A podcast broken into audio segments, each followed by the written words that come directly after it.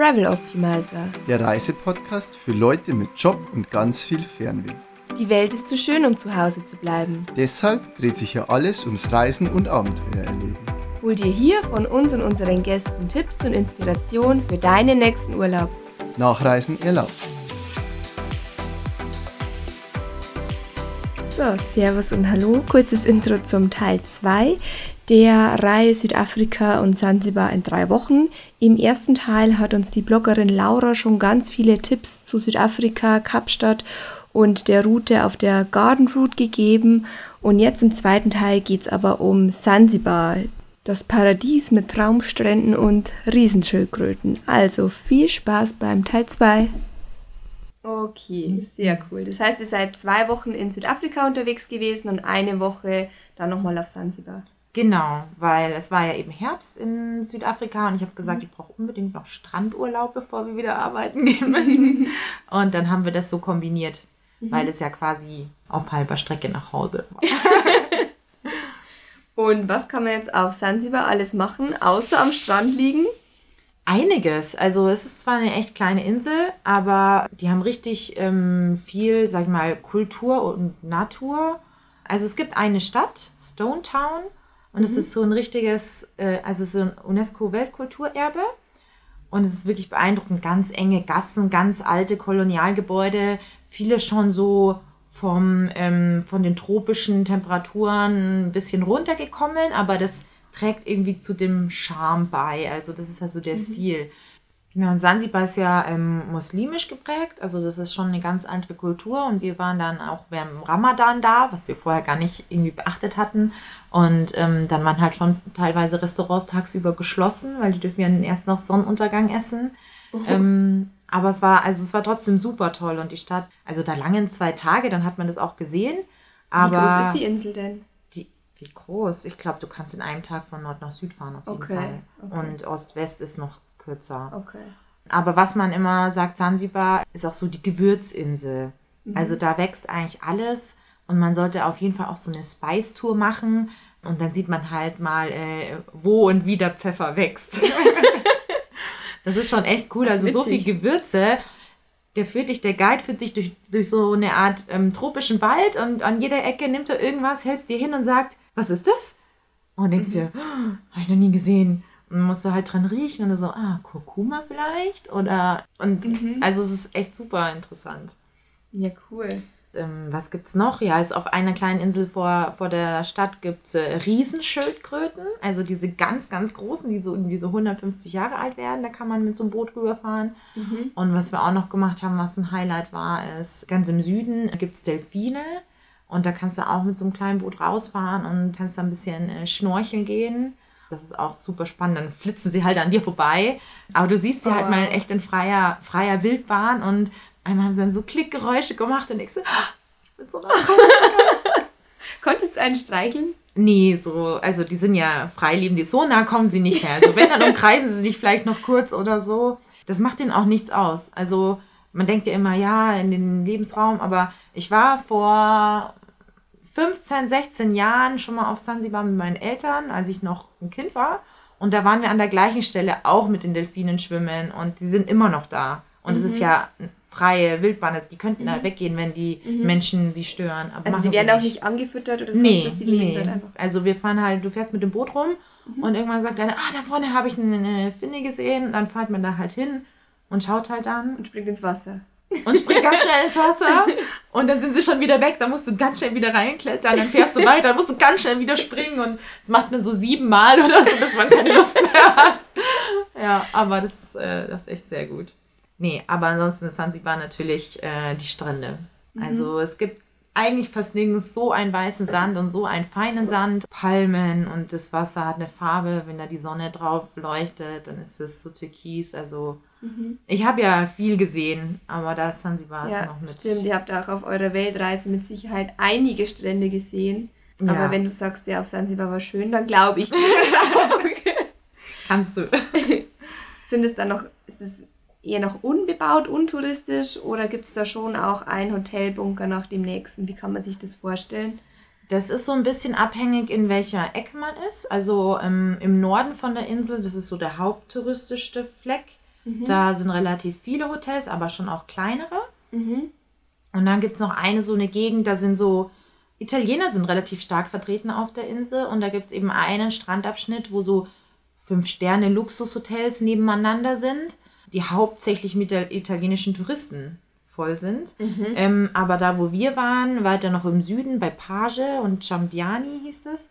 Das sind halt eigentlich Fischerdörfchen und da sind halt echt kleine Hotels, also höchstens drei, vier Stock, wenn überhaupt. Aber keine, also an All-Inclusive-Bunker darf man da nicht denken. Okay, finde ich ja auch eh viel schöner. Ja. Und wie teuer ist jetzt Sansibar? Also schöne Hotels sind halt leider immer teuer, egal wo sie sind. Also ich glaube, wir hatten halt dann ein, ein kleines Hotel. Es waren, glaube ich, 14 Zimmer, aber halt direkt am Strand und mit schönem Pool und alles. Also es war schon, schon sehr schön und auch super neu. Und ähm, aber es hat halt dann auch 100 Euro die Nacht gekostet. Klar, man kann auch in einem ganz einfachen Hostel, ich glaube in Stone Town hätte man locker für 30 Euro ein Doppelzimmer gekriegt. Aber das ist halt auch dann einfach, einfach.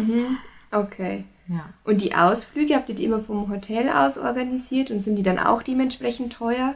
Nee, die Ausflüge sind nicht so teuer. Also wir haben die Dolphin Tour vom Hotel aus gemacht. Die weiß ich jetzt gar nicht mehr, was sie gekostet hat. 20 Dollar vielleicht. Und die Spice Tour, die haben wir auf der Fahrt von der Stadt zum Strandhotel gemacht. Also wir haben es quasi verbunden, dass wir währenddessen dann den Stopp machen, machen die Spice Tour und dann fahren wir weiter. Man kann aber auch von der Stadt oder vom Hotel einen Tagesausflug machen. Die kostet auch nicht so viel. Ich glaube, die Spice Tour an sich hätte irgendwie nur so 15 Dollar pro Person gekostet. Was dann teurer war, ist dann die Taxifahrt. Weil die kostet dann schnell mal irgendwie nochmal 30 Dollar. Also fast das gleiche wie die Spice Tour kostet nochmal die Taxifahrt. Aber generell ist es schon ein günstigeres Land und du musst natürlich alle Preise auch verhandeln. Okay. Gibt es da auch wieder Nebensaison und Hauptsaison? Gibt's bestimmt auch. Also jetzt war gerade auch so ein bisschen leichte Regenzeit. Also es hat auch mal richtig geduscht. Und es ist dann auch ab und zu bewölkt. Aber in den tropischen Ländern ist es ja nicht so wie bei uns, dass du sagst, irgendwie von morgens bis abends nieselst. Das gibt's dann nicht. Wenn der Regenzeit ist, dann schüttet es da mal für eine Stunde gewaltig, dann kommt aber die Sonne wieder. Und das war halt jetzt bei uns. Aber es gibt, glaube ich, auch Zeiten, ich weiß nicht wann, dann bis März oder so, müsste man nochmal nachschauen, wo es halt dann nicht so viel, fast gar nicht. Aber das war jetzt auch nur ein Tag. in Ein, zwei Woche. Tage, aber bewölkt ist es dann halt auch mal, aber das tut vielleicht dem Sonnenbrand dann ganz gut. Habt ihr eigentlich alle Unterkünfte im Voraus gebucht oder spontan? Ich habe in Sansibar alles vorher gebucht, weil ich wollte ein schönes Strandhotel und ähm, zwei Nächte in der Stadt ähm, habe ich auch vorher gebucht. In äh, Südafrika haben wir nur Kapstadt vorher gebucht und die Übernachtung am Ende im Nationalpark. Und zwischendrin immer spontan Booking.com. Aber das ging auch nur, glaube ich, wegen der Nebensaison. Sonst ähm, musst du das nehmen, was übrig ist. Weil da, wenn Hauptsaison ist in Südafrika, dann ist da echt was los und da sind die Sachen ausgebucht und die Straßen voll. Ja. Ja. Okay. Ja, sehr schön. Vielen Dank für die ganzen Tipps. Was war denn jetzt so dein persönliches Highlight des Urlaubs? Hm, vielleicht mein Heiratsantrag? ja, Ja. das war ganz am Ende dann noch. Ähm, am allerletzten Abend hatten wir dann noch so ein schönes Restaurant und einen Tisch reserviert und waren am Strand eben unterwegs noch davor. Und ja, dann hat der Max irgendwie äh, mir einen Heiratsantrag gemacht. Sehr schön. Ich habe es Ja. ja dann auch nur über Instagram erfahren, als ich das Bild gesehen habe. Yes, I did it. Na, I Yes, said I yeah. do. Oder I, I said said yes. Ja, genau. Ja, sehr schön. Das ist natürlich ein Ja. Traumheiratsantrag. So Ja, stellt man ihn sich vor. Ja. Ist er denn in die Knie gegangen? Weiß nicht, ob ich das verraten darf. Ja, aber ich habe nämlich da oft schon Diskussionen mit Männern geführt, die gemeint haben, nee, heutzutage geht man nicht mehr in die Knie. Und deshalb finde ich das schon immer ganz interessant zu wissen, ob denn der Max in die Knie gegangen ist. Also ich muss sagen, also ein e- richtiger Mann, der geht auch in die Knie, oder? Ja, finde ich auch nämlich. Brav, Max, falls er das mal hören sollte. Ich hoffe doch. Und wo reist ihr beiden als nächstes hin? Wahrscheinlich dann in die Flitterwochen, oder? Ja, genau. Also Flitterwochenplanung ist fast abgeschlossen. Ähm, wir wollen dann, also Juli nächstes Jahr, auf die Seychellen. Sehr schön. Ja. Sehr schön. Aber jetzt hätte ich fast noch was ganz Wichtiges vergessen. Hast du denn noch ein paar Optimizer-Tipps für uns? Ja, auf jeden Fall in Kapstadt ist es super easy, äh, mit Uber zu fahren. Ist günstiger als Taxis. Ich meine, wer Uber kennt, der weiß, man legt die Strecke fest, man, der Preis ist vorher abgeklärt. Und selbst der Taxifahrer, den musst du in Kapstadt ähm, verhandeln. Der weiß, du bist Tourist, du hast Geld und ähm, kostet es halt mal das Zehnfache. Und Uber gibt es in Massen. Das sind immer super nette Fahrer gewesen. Es hat perfekt geklappt. Und du bist halt einfach mal für zwei Euro eine schöne Strecke gefahren. Und Das heißt, ihr hattet in Kapstadt auch noch kein Mietauto. wir hatten sogar schon das Mietauto, aber Okay. wir hatten es dann stehen gelassen, ähm, weil wir erstens nicht mit Parkplatzsuchen anfangen wollten, wo wir uns nicht auskennen und ähm, haben dann festgestellt, dass das so viel billiger und einfacher ist, einfach mit Uber zu fahren, weil es kurze Strecken sind. Der ist nach einer Sekunde ist der nächste Fahrer da und easy. Ja, also ich kenne das auch aus, aus Amerika. Uber-App, die ist einfach genial. Also schade, dass das bei uns in Deutschland sich nicht durchsetzen konnte. verboten wurde. Ja, oder so.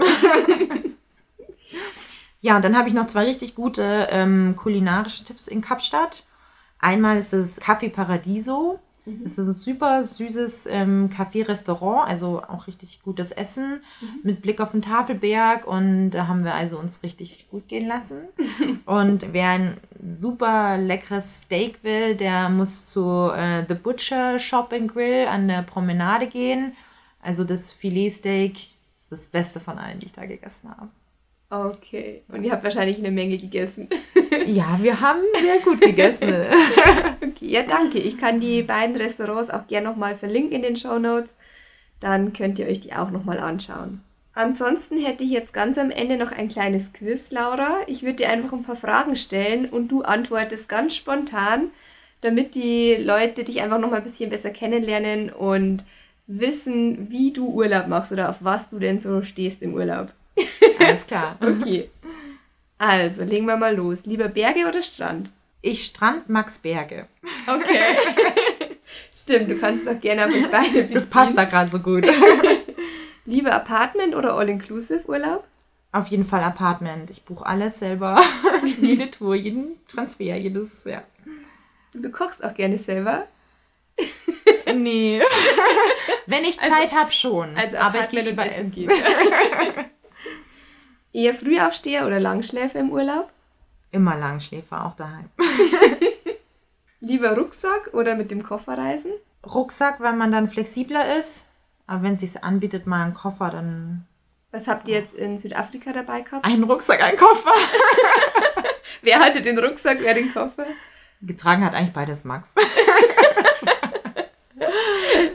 Das ist echt ein braver Mann. Ab und zu. Und jetzt ähm, wahrscheinlich ganz einfache Frage: Mit wem reist du am liebsten? Mit Max natürlich. Sehr schön. Dann sage ich nochmal vielen Dank, dass du da warst. Sehr und gerne. freue mich natürlich, wenn du mal wiederkommst und uns von der nächsten Reise berichtest. Dann nach den Seychellen hoffentlich. Und was hat euch jetzt eigentlich die komplette Reise, also zwei Wochen Südafrika, eine Woche Sansibar gekostet?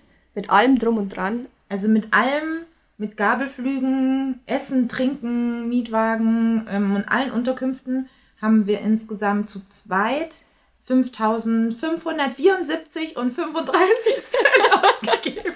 Oh, da Man muss aber jemand ganz genau wissen. Max ist ja auch angehender Wirtschaftsprüfer und deswegen wird es dokumentiert. Also ungefähr 2.700 Euro pro Person. Okay. Und was ist so der größte Batzen?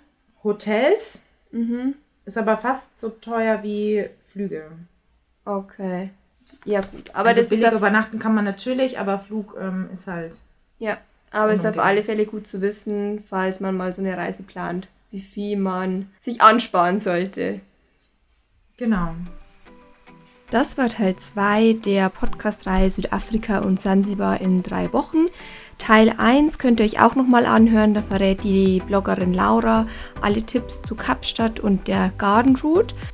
Falls ihr also jetzt Lust bekommen habt, auch nach Südafrika zu reisen oder sogar nach Sansibar oder sogar beides, könnt ihr auch auf unsere Website www.traveloptimizer.de klicken.